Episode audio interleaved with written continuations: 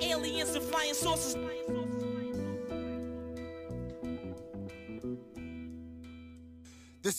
Hey, welcome to the 43rd episode of Two Writers Slinging Yang. My name is Jeff Pearlman. I'm a former Sports Illustrated senior writer, former ESPN columnist, author of multiple New York Times bestsellers, and a columnist for The Athletic. The music you're listening to is Croissant's Master by the great MC White Owl. And this podcast is an ode to writing in all its forms, from journalism to songwriting to screenwriting to novels to romance to comics to whatever genres I'm thinking of. And today, we bring to the podcast Elizabeth Weil, the contributing writer to the New York Times Magazine and Outside Magazine. I want to go hyper specific here. This week, Liz has the cover story of the New York Times Magazine, a riveting profile of the 71 year old Polish kayaker Aleksander Doba. It involved, among other things, a trip to Poland with a 102 degree fever, lengthy interviews via translator, and saying no to all sorts of alcohol. It's fun and it's funny and it's 100% journalism, and it's right now on Two Writers Slinging Yang. Okay, Liz, th- thank you for doing this.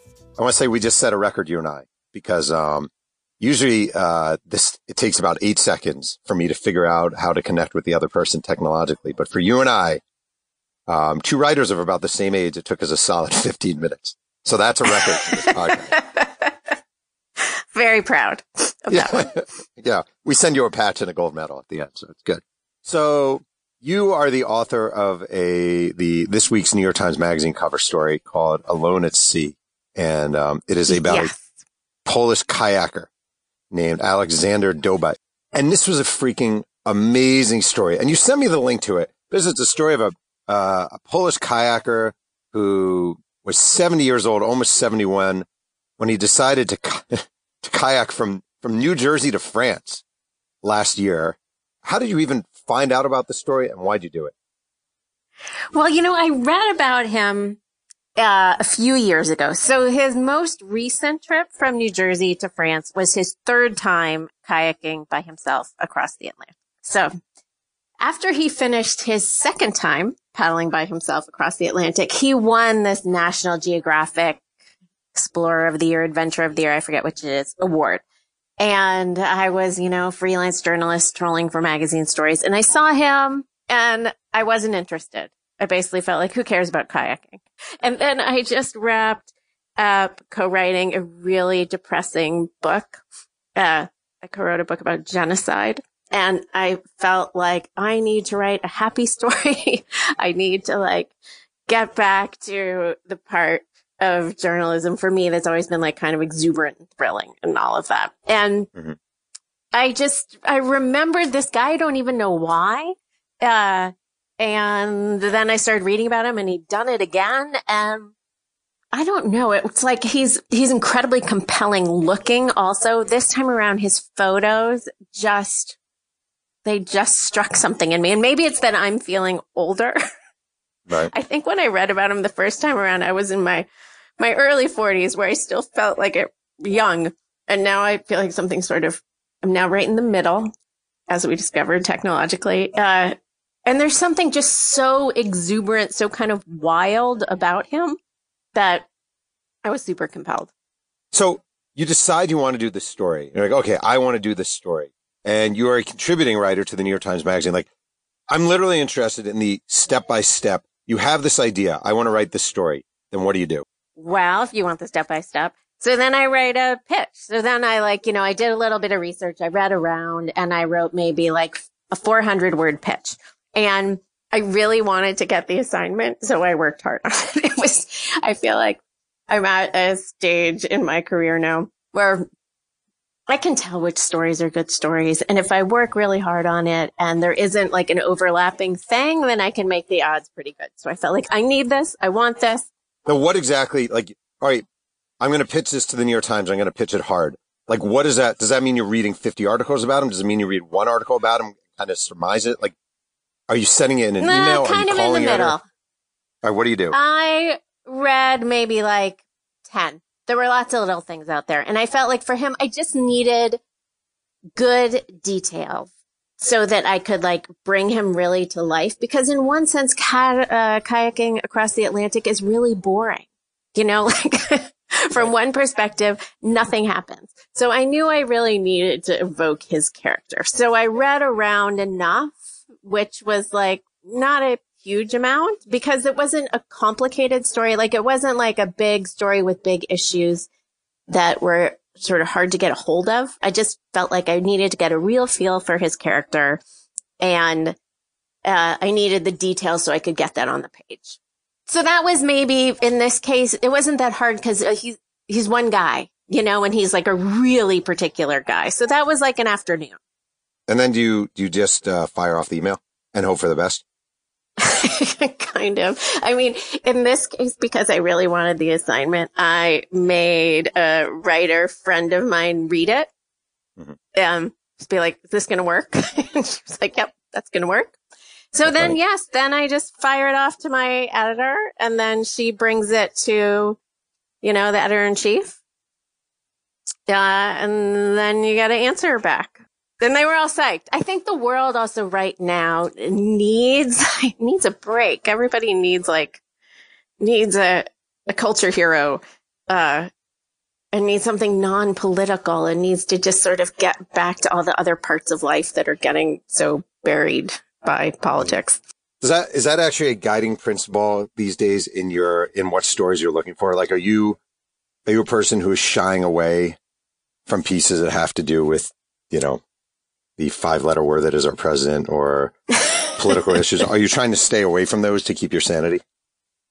Not explicitly, but that's never really been my thing totally. So the other pieces I'm working on, they're not political. They're not like as cheerful as this one. And I feel like part of what I want to do this week is find myself another really cheerful story. Um, so the other stories are not political, but nor are they like so in the sweet spot of what I feel like I need personally and what I feel like magazines can do. You know, they can be just like great entertainment. Right. You get the go ahead. You don't speak Polish. Have you been to Poland before in your life? Never been to Poland. Don't speak Polish. I kind of downplayed that part in the pitch that this was going to be complicated and kind of expensive because I was going to need a translator. Like, not only was I going to have to go on this trip, I was going to need support. Mm-hmm. So then there was a guy who was super helpful to me, a Polish kayaker who moved to the United States in the 80s. And he, uh, he's in the piece in a very small way. He yeah, helped, sort of helped do logistics for Doba. And I called him and he was like my fairy godfather of logistics. He was like, this is what you need to do. Here are some names of translators. Here's how you get a dry suit to go kayaking. It was like so incredibly helpful in trying to set up a reporting trip far away in a country where you don't speak the language. So he was a huge, huge help. And then once I, once I had a translator and I had a really good translator, I had a translator who had been the editor of National Geographic Poland. So I had a guy who understood journalism, who understood Poland, who understood my subject. And I felt like very taken care of in the sense of I think if I just had somebody who could translate but didn't know anything else about the worlds I was going into, you know, didn't know adventure sports, didn't know journalism, I think it would have been much harder. So then off I flew to Poland with the flu. I mean, that's the other part of this thing. It's in the article in a very minor way. I flew to Poland with like the full on flu with like 102. I was very Wait, when was this? World. What what part of year? It's January second. I flew to Poland. Okay, and you have uh, you have a fever. Are you the night before? Are you saying to your husband? Is your husband like, "Don't do this, put it off, put it off," or are you just like, "To hell with him, I'm fucking going to Poland"? You know, he's not, but he's a, he's a journalist too. So he right. wasn't like put it off. It was, it was so hard to set up. Like if it had been easy, like there was a photographer coming along with me, a translator, it was like not going to be easy to reschedule.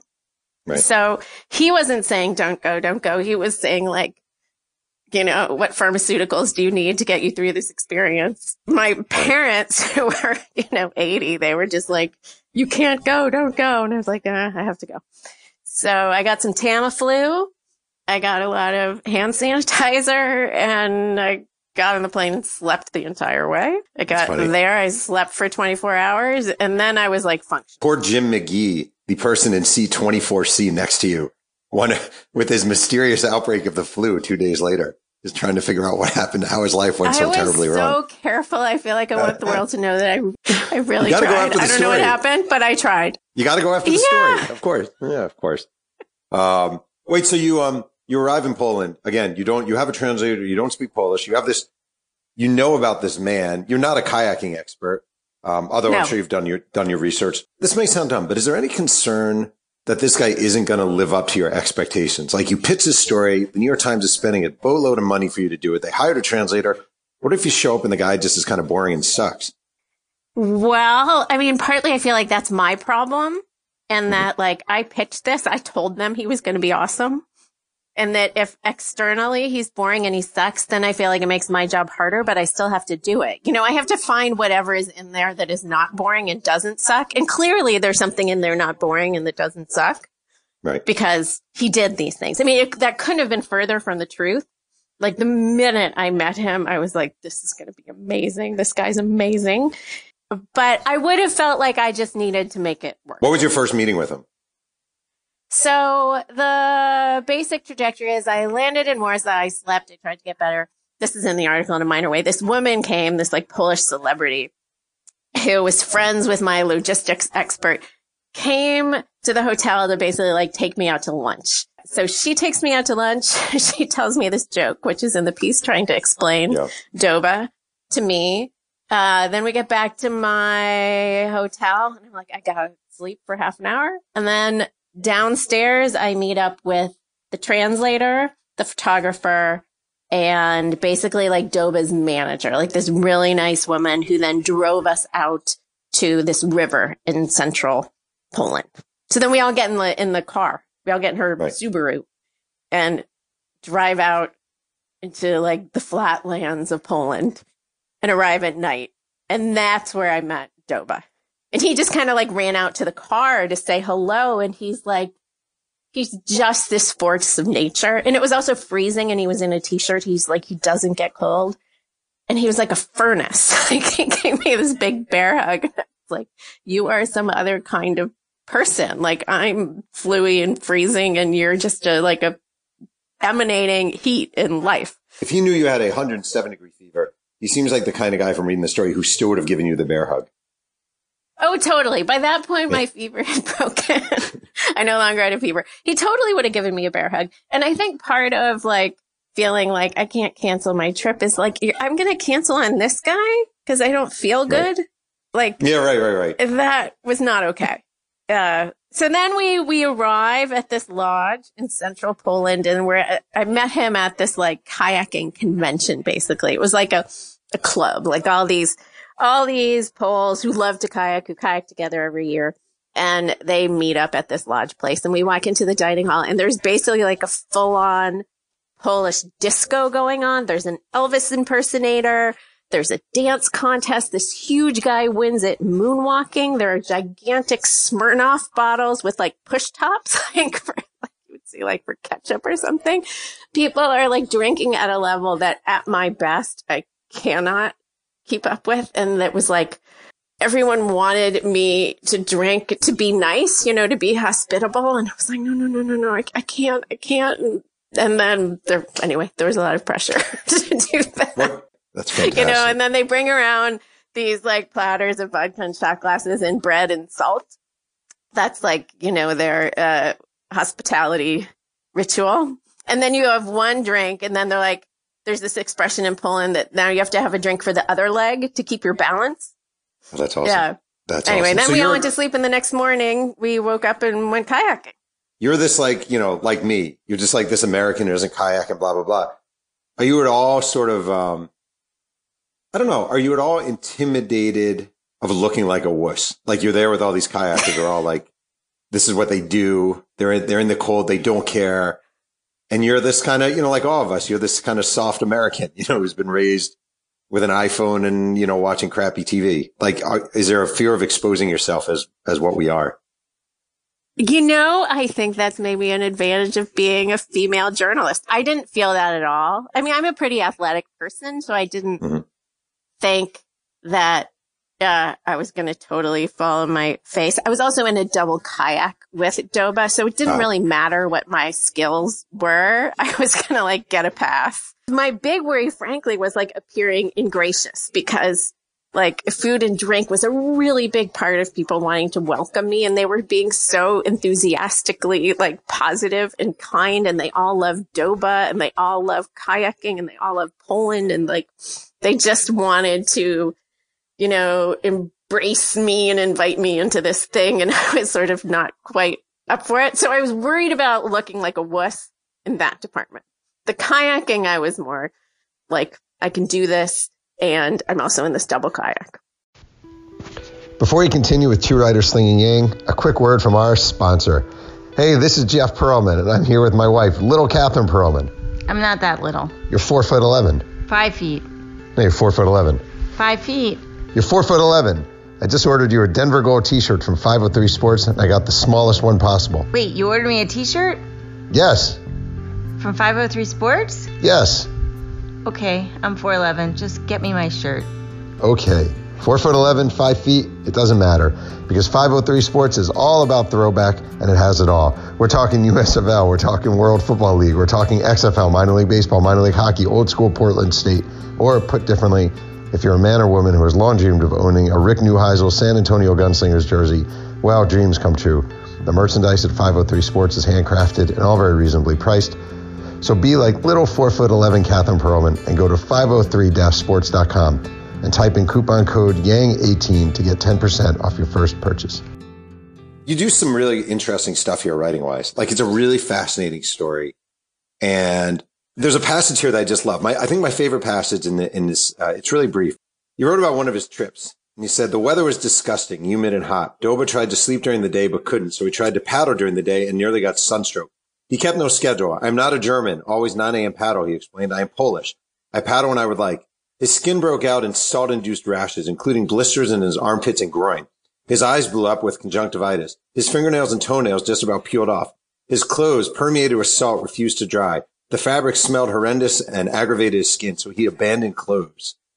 Like, it's almost like there were two stars of this story, I felt. Like Doba himself, and then the nightmare of Doba's existence in a kayak in the middle of the Atlantic. Um, mm-hmm. how do you do that? Like, is it, it seems like number one, it's hard enough to capture that stuff when you're speaking with a guy who speaks English. Um, how are you able to sort of capture the essence, like get the detail and then the little, the smaller detail and the smaller detail? How are you able to grab all that in the course of reporting this? Well, you know, there were sort of, there were pretty good records. I had help in a couple ways. There was like a pretty good blog that um, someone was doing during his trips. So there was like a record that way. He wrote a memoir in Polish. this was another funny part of my reporting. He wrote a memoir in Polish it was too overwhelming to get anybody to actually translate it for me. So I put this entire book through Google Translate. And wow, really? Which was, of course, like, yep. And it came out totally garbled, but with enough clarity that I had better questions. You know, like I would. Like fingernails would be somewhere, be like, did something happen with your nails? You know, it, it gave me clues, um, for what to ask about. Right. And in a weird way, I would never recommend doing a story where you don't speak the same language as your subject, but it helped keep things like pretty distilled and sort of like a fabulistic in a way.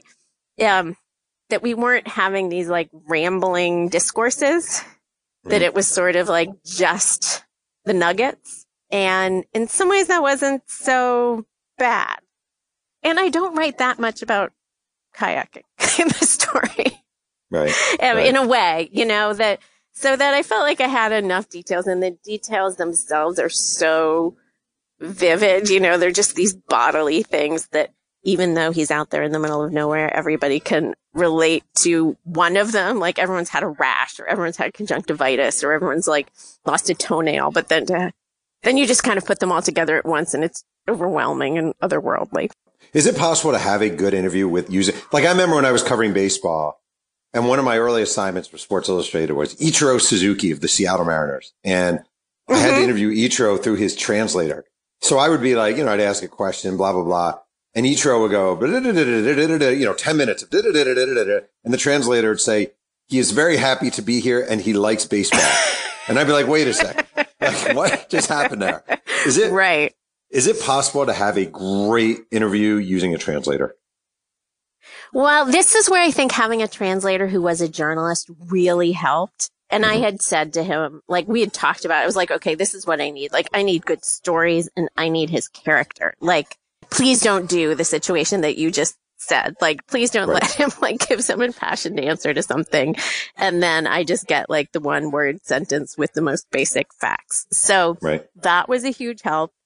And Doba is also really a storyteller by nature and he loves an audience. So he was, he was happy to like tell his stories in these, in this like slow way. You know, he would like say a sentence or two and then the translator would translate and we would go on like that. So we, it took a long time. You know, the, the reporting went very slowly because, because there was this whole middle step every single time. Mhm. But I think it was okay. I mean, do, like, do I think I would have gotten a better sense of him if I spoke Polish? Sure. you know, of Right. course. But I think, you know, given the situation, he was a good subject for it. And he's kind of famous in Poland. So he's done a lot of Polish media. So I think he also kind of knew what I needed and he really wanted to like do whatever I needed to do. So he was really patient. He really put out, he told me so many stories with so much energy behind them that uh, he, like he made it work out and the translator made it work out. So I teach at uh, Chapman University in Southern California. And um, I always tell my students, like, I always use the example of a soda can. I always say, if you're writing a story, it's not a soda can. It's a dented can of Diet Coke with a black label and it's half empty and there's a scratch on the side of the bottle. Details, details, details, details. And, and there's a part of the story we wrote, um, he talked about everything this guy brought on one of his trips. And it was a freaking ridiculous list. It like, it was so good. It was like one of these jokes that goes on and on and on and you can't stop laughing because it's so funny. Like, I'm not even going to read the whole thing, but you're like, two carbon fiber paddles, five spray skirts to cover Doba's body wire paddle, two pairs of kayaking gloves, three pairs of sunglasses, two pairs of reading glasses, 10 boxes of waterproof matches, two big butcher knives, one electric desalinator, two manual desalinators. It literally goes on and on and on. The stuff you put in this tiny little kayak. How did you get the, did he just have a list somewhere? Or are you literally sitting with him saying, so what did you, uh, what did you have in there? And, and also, why did you think it was important to have all that stuff? Well, that was like the big gift of Google Translate was that mm-hmm. list. so that list was in his book. It was very clear that like here I was in a list of all the Right. stuff he took and it was like 85 items long. I didn't include everything. So that Okay. was like the gold from that Google Translate thing in a way. And I don't think I could have gotten that really with the translator. Like maybe I could have, but I would have had to be like, okay, we're going to stand here for an hour together Right. next to your kayak and you're going to piece by piece by piece. And I'm not sure I would have had the patience for that or he would have.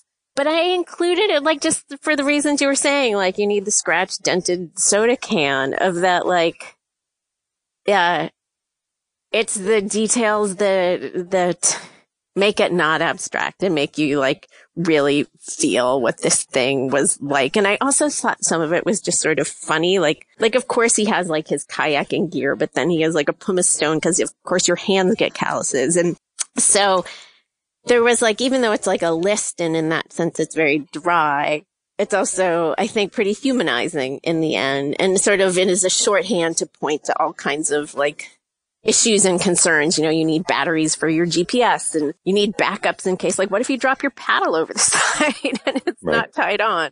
Like, I feel like it gives you like a shorthand to think about lots of scenarios without having to play them all out.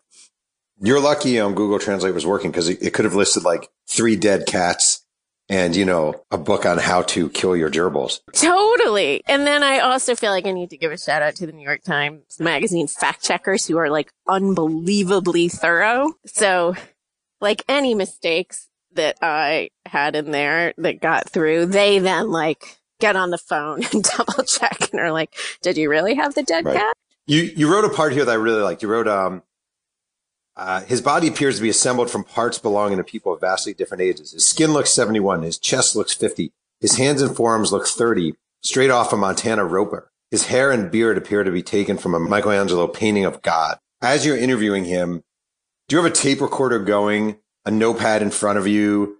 Are you nodding at things he says while writing your thoughts in your notepad? How are you actually sort of collecting your thoughts as all this and, you know and chronicling them as all this is going on in front of you So that's all true. Like I have a tape recorder and I have a notepad. But like that said, that I just like wrote at my desk.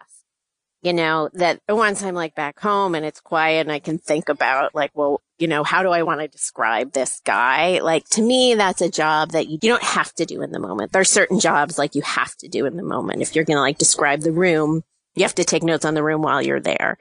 But Right. for like a physical description of someone, and I do take notes on that sometimes, but I also feel like with him in particular, he's so like physically unique and charismatic Mhm. that, you know, I brought that home with me.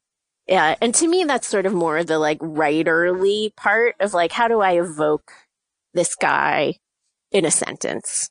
For me, I'm much better able to do back in my office. So i remember when i used to write for sports illustrated my least favorite part was handing a story in. Um, two reasons. Number one i was paranoid about it all. And number two i hate it. I hate getting edited which i know sucks but i really do hate getting edited. You hand this thing in. Are you full of pride or dread? Oh, dread mostly. I mean, I feel like it's a mix. I mean, sometimes it's 100% dread and sometimes it's a mix. It's never 100% pride, but I'm always insecure. Like, I don't know if that ever goes away. And I always just want to hear like right away, like, first of all, I want an email within like five seconds that like it was received. Like Yeah. I know my editor is super busy. I'm just like, did you get the thing?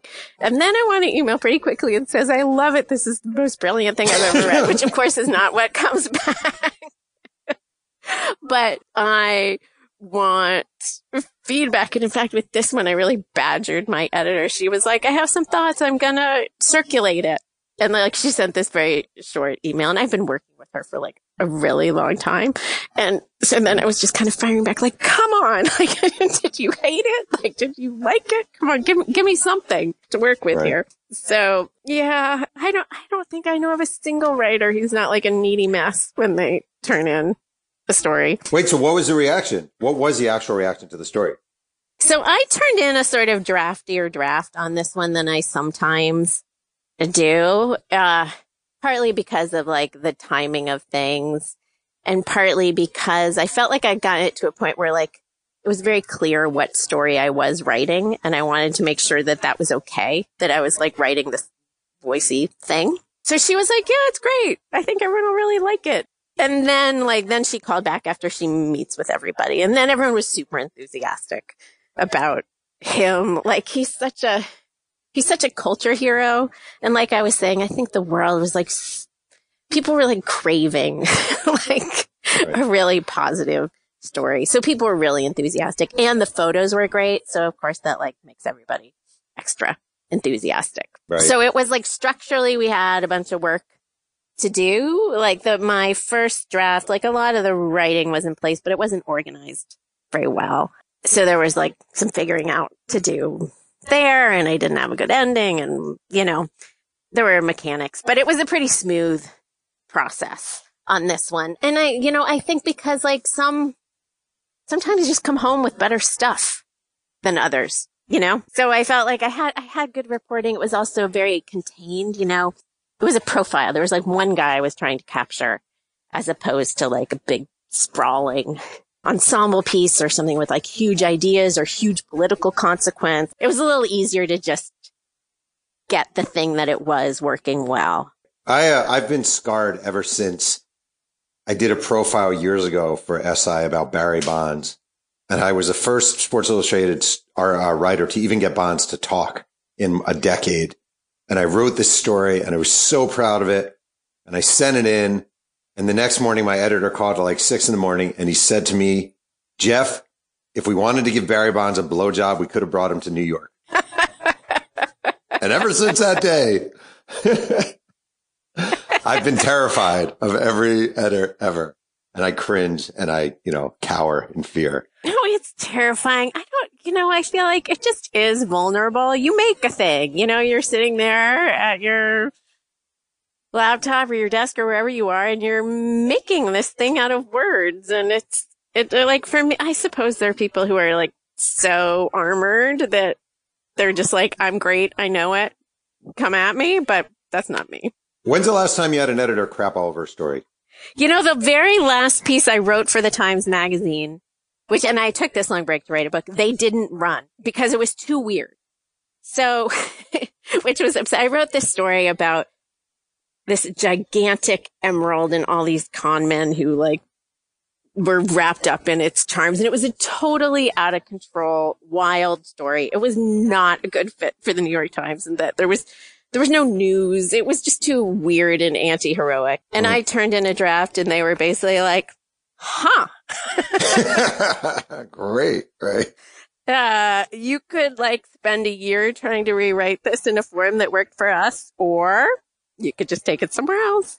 Uh, so of course that didn't feel great. It wound up, it had a good home and a good life and ran and Wired and it was all good in the end. But you know, that's not the reaction you're hoping for. You're not hoping no. for a big like, huh, what do we do with this? I would take that over some editor telling you, um, if we wanted to give Barry Bonds a blowjob, we'll take him to New York, though.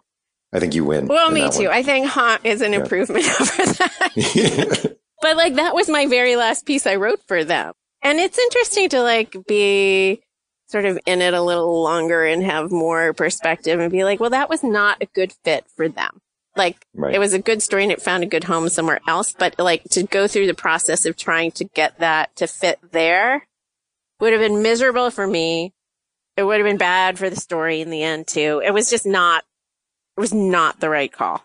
So like they, they gave me some news I didn't want, but in the end, I think it was the right thing. You wrote a piece uh, earlier, well, last year for Outside magazine about uh, the skier, uh, Mikaela Shiffrin, which was mm-hmm. excellent, like really, really, really good. And you know, your lead, I have in front of me. Mikaela Shiffrin slept great. She always sleeps great. Then she ate two fried eggs plus toast, no coffee as she does every morning. Now it's 9 a.m. on this bright June Thursday, the fourth day of the third week of her six week early summer training block. Her schedule prescribes a morning strength session, so we drive from her parents' house in Avon, Colorado to the Westin Beaver Creek, where she works out when she's in town. And then you kind of go into her, her workout.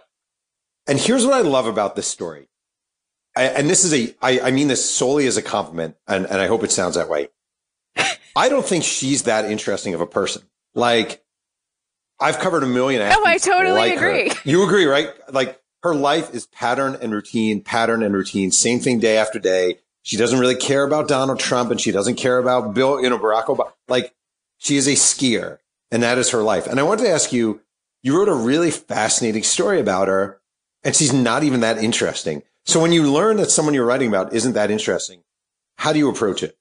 So I was really worried about this one for exactly mm-hmm. the reasons you're saying in Mikaela's defense, I think someday she might be a fascinating person, but she's been so focused her entire life on this one thing. And part of being the best is like keeping the blinders on. So she's got the blinders on. I'm like, oh my God. And every article I was like prepping, you read, it's like all about her taking naps. I'm like, that's what we've got to go with is naps. So then I just sort of felt like I was going to have to bring it and have a theory Hmm. that it wasn't like the kayaker story where he's just so full of life and fascinating details. If you can get those out, you're in pretty good shape. With Mikaela, I knew that was not gonna be true. Right. So, so I dealt with it by deciding like it had to be voicey. It had to be about her in the world, not just her, because she is, she's too focused an athlete and athletes you know, you know, like it's not often the most scintillating stuff that comes out of their mouth. They're like putting their energies elsewhere. So I was a little worried about that one and I just decided I, I had to come out with a strong theory and a strong voice and sort of describe what it's like to be around her Cause that's kind of interesting, or I thought it was kind of interesting. And then I guess my other theory of all this is like, I feel like part of my job or the journalist job is like, is to find a way to be interested so that you can pass that on. If I'm not interested, it's just gonna be boring. There's no way Right. around it. So I felt like that was actually just part of the work too of like, how do I get interested in this? Were you interested in her though? You know, but the truth is before I went out there, no. like, nope. I'm like, I, I'm not a huge skier. Uh, I was worried about it. I was like, oh boy, how am I going to do this? And then, so as you were saying, like the first thing I did with her really was go to the gym and like people were just like flipping out to be in her presence because she's like so perfect physically. Like, I don't mean that in like a sense of beauty, even though she's really pretty woman. She's just like, she does every piece of her workout with absolute precision. She's incredibly strong. She's incredibly coordinated. And all around her in this Vail Westin are all these people who are like having to make jokes and whatever just to deal with like being in their lame human body in the vicinity of her like miraculous human body. And I found that interesting. You Mhm. know, so I'm like, okay, like, well, I can write about that. And, yeah. and then I found her mom interesting. Her mom is the most obsessive sports parent I have ever encountered in this way that she's just like, well, if there's video out there of every World Cup race ever, why would you not have watched it a hundred times backward and forward if that would help you? Like she just has this attitude that I found interesting because people don't do that. Even the people who want to be the best in the world, they don't have the patience for that. And certainly their mothers don't do that. So then I was like, okay, I'm interested in that. like, how do I piece together the parts? But do you like, all right, the mom is talking. Like I remember when I read the piece originally, I was thinking like, this mom is freaking crazy. Like she's the Southern California sports parent times a million where Mm-hmm. she, and I wonder like, is there a, do you have to make a choice to not pass judgment and to not come off as like, this woman's kind of crazy? Yeah, I think so. I mean, I think, and this is partly like being a little older too. I feel like unless I'm, you're writing about a head of state or something and I don't write those kinds of pieces, like part of your job is to find a way to love the people. They didn't ask for this, you know, to someone to walk into their house and analyze them. Right. So I really do try to find a way to look upon it honestly, but generously, if I can. That And I'm sense. like her age, you know, I'm not in terms of the world I'm entering into. I'm not, I'm not Mikaela in this story. I'm Mikaela's mom. So it made it a little easier for me to relate to her, I think. Whereas I think a younger journalist might just be like, you're a crazy stage parent, period. I, f- I feel like as we get older, we're less interested in bashing and more interested in discovering. Um, were you ever a basher? Were you ever a basher in your career? Like, were you ever quick on the draw to sort of Totally, totally. One of the first things I wrote was like a shitty book review. I can't believe I did that now. what book was it? Do you remember? I don't even remember. It was just like, I was like 22. It was so dumb. So I was totally a basher. I totally used to feel like my writing success was the most important thing that could go down there and everybody else's concerns really had to take a back seat to that. And now I feel like I'm going to go on, I'm going to write another story. And like, these are people's lives. they, they care. I've got this big bullhorn and that I really do feel like subjects deserve generosity. They deserve for me to find a way to look upon them with kindness. Uh, like stuff I didn't, didn't think about when I was starting out. Do you have the same ambition you had when you were 25 and coming up? you mean, am I as ambitious? Yeah. Or do I want the same thing? I, you know, I, I, this is another thing I talk about too. Sometimes I don't know. Like, like I live in San Francisco. I don't want to move to New York. I like my life. I don't work 24 seven. And sometimes I feel like, why am I not more ambitious? Why am I not pushing harder at all of this? But I have kids. Like they're getting older. They're not going to be home forever. So I'm, I don't know if I am as ambitious. I can't really tell. Like I still have ambition for sure. Mhm. but I also have more constraints on my life, like good constraints. I don't know. How about you? well, I feel, you know what I think? I was thinking you and I are very similar. Like we both live in California. You're northern. I'm in southern. We both have kids. You see, I've, you know, my daughter's a freshman in high school. She's around the same age as you're like, I think what changes, you may have never had this in the, at least not the literal sense. Like when I was in college, my goal, it then sounds so freaking stupid in hindsight. I used to be like, I'm going to be the best writer in America. You know, like I'm going to be the best mm-hmm. sports writer in America. And I, I feel like as you get older, you realize number one, there is no such thing. And number two, like who gives a shit? Like I want to enjoy my life. I want to write really good stuff. I want, you know what I mean? Like I still have this drive to write and to write well and to do my best and to tell stories, but it's not like a competition. I think that I'm not competitive like I used to be. If you, Liz, write a great story about a kayaker, if I read this story maybe 15 years ago, I think there's a jealousy to me where I read it and I'm like, oh, right. I wish I wrote that story. And now I'm like, wow, that's a great story. And that's it. That's as far as it goes. I feel like that's a good change in life. I agree. Like I still get jealous. Like I am not totally. Yeah, I do too. Actually, I was just like one over too, that beast. but, not in the same I way. Don't, I not in the same way for mm. sure. And I also feel like I feel like two things. One, like I'm I'm I'm not gonna be like in my mind. It's like I'm not gonna be Joan Didion. Like that's never gonna happen. that's just not who I am, and that's okay. You know, and I also feel like there's another part of it too, which is for me at least, and I feel like for almost everyone I know, whatever level of success that you have, you just want the next thing, kind of, you know, like that. the next thing just seems like you, sh- like better. like it's like, like in some way, it's like the other side of the ambition thing, which doesn't go away of like, I now feel like I know that no matter what, it's never going to feel like the end of the road it's never going to feel like I attained everything I ever wanted to attain. And in, in, a lot of ways, that's good, you know, that, that it doesn't all just stop. Uh, but I also feel more aware that I'm always going to kind of feel that way of I want the next brass ring. Right. But at this point, like, I'm not going to move. I'm not going to, I don't, I also feel like I'm not going to necessarily do the things another person might do to get it. Right. So you, are, um, uh, the last thing I was going to do is offer you uh, I'm starting a professional kayaking team in Poland, and I want to see if you would join me. And uh, think I'm not going to do that. Where's your heart? Damn it! I know. Yeah, it's very disappointing.